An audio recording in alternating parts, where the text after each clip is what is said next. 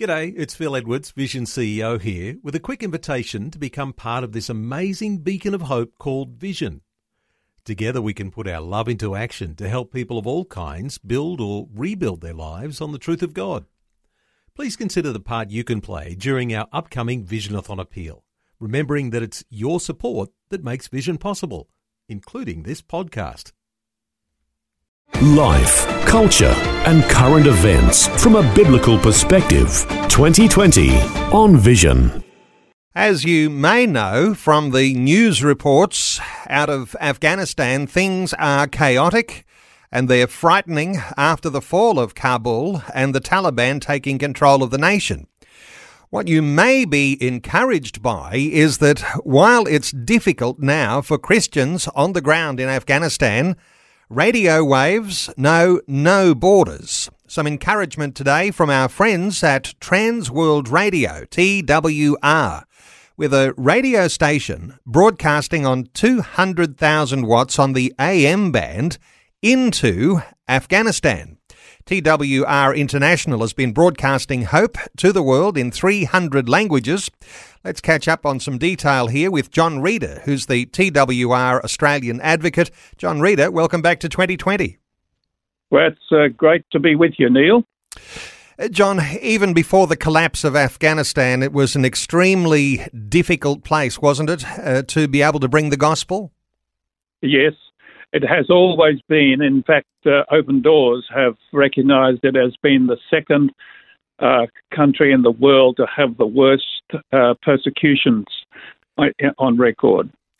I guess now, uh, with the fall of Afghanistan, uh, and there was only a really fledgling church officially underground functioning, but uh, no doubt it'll get even harsher under the Taliban. Yes. Um, I was interested to uh, receive a report this week that uh, there's there's over just over 200 underground churches in Afghanistan. I was quite surprised by that fact, and uh, it's most encouraging to know that uh, these people have and are listening to uh, radio, Christian radio, and the messages of the gospel, and also probably coming together in in prayer, and but uh, they have to be so so secret in their going about of their daily living. As from now, it's going to be very scary and it's going to be very frightening, as you said. And uh, we, we just uh, imploring uh, people to be in prayer for for this country, for these people. Uh, John, I wonder if you know much of the background. How did there get to be this AM broadcast? 200,000 watts, that's huge. How does the history look in what put that whole opportunity together? Well, um, people, to, to give you a comparison, the ABC here in Australia, their strongest uh, power station is 50,000 watts. So you can imagine 200,000 watts is, is very, very powerful indeed. We were we had uh, we took five years in negotiations with a particular government whom I do not know and have not been told and do not wish to know, because the station is in a very secret location somewhere in Central Asia, and so the station was built from a digger digging a hole in the dirt and then putting up uh, the towers and then building the station. So this station now went on air in June of 2019, and it's been broadcasting. It's being dubbed the um, secret word or the uh, shortened version is called PANI, P A N I. So they are broadcasting to Pakistan, Afghanistan, and northern India, and that's where you get the word Panay. And uh, so they're they're covering a, a very a wide circle, and uh, it, it, able to to uh, reach so many people uh, with a clear sound because it's coming through on medium wave. And uh, they mainly broadcast at night time because the signal goes much better and clearer. And so people have been listening and are listening in secret. So many listeners uh, will sense a sigh of relief knowing that there is at least a lifeline to gospel encouragement.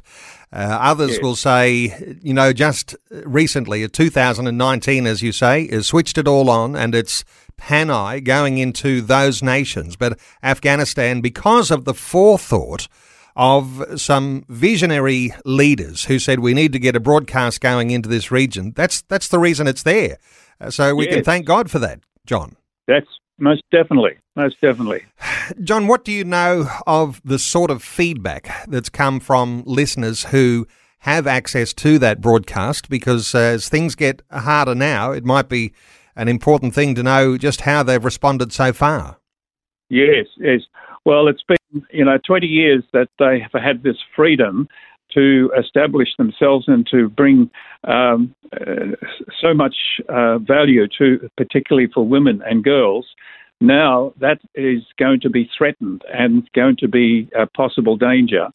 Um, we we have had responses. Uh, how they, you know, um, last in the year 2020, last year, we had 34.4 million people who have connected with us worldwide. Now, I haven't got a, a, a, breakdown of the actual figures of actual listeners responding from Afghanistan or any of those nearer countries, Pakistan or northern India, but I can give you a couple of uh, demonstrations of people's testimonies. And this is what uh, uh one or two of these uh, listeners did uh, write. I enjoyed listening to, to Sounds of Life and I've recommended it to some of my friends. One of them had a broken radio and borrowed one from a shop so he wouldn't miss a program. I want to know Jesus better and learn more about him. I pray with you when you pray over the radio. Another listener wrote, Your pro- radio programs prevented my father and uncle from carrying out a vengeance killing. Thank God they listened to your broadcast with me and realized the significance of forgiveness and leaving the revenge in God's hands. As a result, they decided to forego their plans and forgive the man. Also, I used to be depressed and sought aid from religious leaders. They said that I was possessed by demonic spirits. I prayed with you in Jesus' name to cast the unclean spirits away after hearing you on the radio. Wow. And the last uh, testimony is Many of your teachings are quite valuable to our people. I'd like to get my hands on a Bible and read it for myself. We don't have a good enough internet to listen to or download anything, unfortunately. I'll go about our town to see if there is one. Our colleague closed with a prayer and thanksgiving and protection. I rejoice in the Lord because my entire family has accepted Christ. Come and help me. I want to commit my life to Jesus, stated my brother in law recently.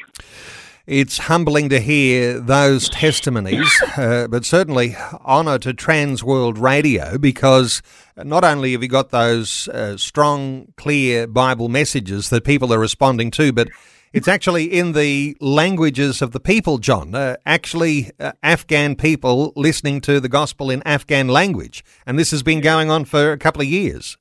Yes, it's uh, it's wonderful, but it's going to be very challenging uh, for the future. And, and we ask listeners to be in prayer, especially in prayer to ask God's covering, God's victory, God's blessing, God's word to have an impact into their hearts and lives. And no doubt this would be the only or one of the few opportunities for people now in those underground churches uh, to have any access to outside gospel encouragement. And I wonder whether, you know, we can talk about uh, being in prayer for the people, uh, prayer for the ministry of Trans World Radio. Uh, no doubt there'll be some who might be thinking, how can I support this mission endeavour? And there are supporters of Trans World Radio, and they have been for generations all around the world. But how can people listening to us today actually support the work financially? Well, they can go to a website which is based in Brisbane, an organisation called AMT, Australian Missionary Tidings. And they c- can send a, a, a, donation to AMT, um, amtglobal.com.au. And that's the address that is the website address. And uh, that's giving you that wonderful uh, backup accountability. It's a mission organisation that uh, distributes funds, amtglobal.com.au, to be able to make a donation for Trans World Radio.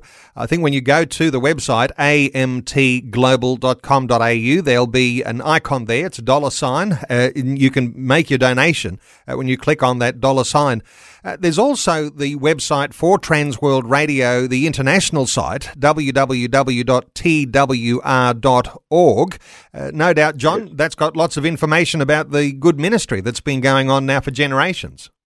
Yes, 67 years uh, this year of broadcasting and uh, 300 languages, as you said it earlier, and it's uh, available and uh, that has a very uh, wide selection of the information that people can see. They'll be able to even see the maps of the world, the map of the world where the broadcast signals go from our 12 transmitting sites.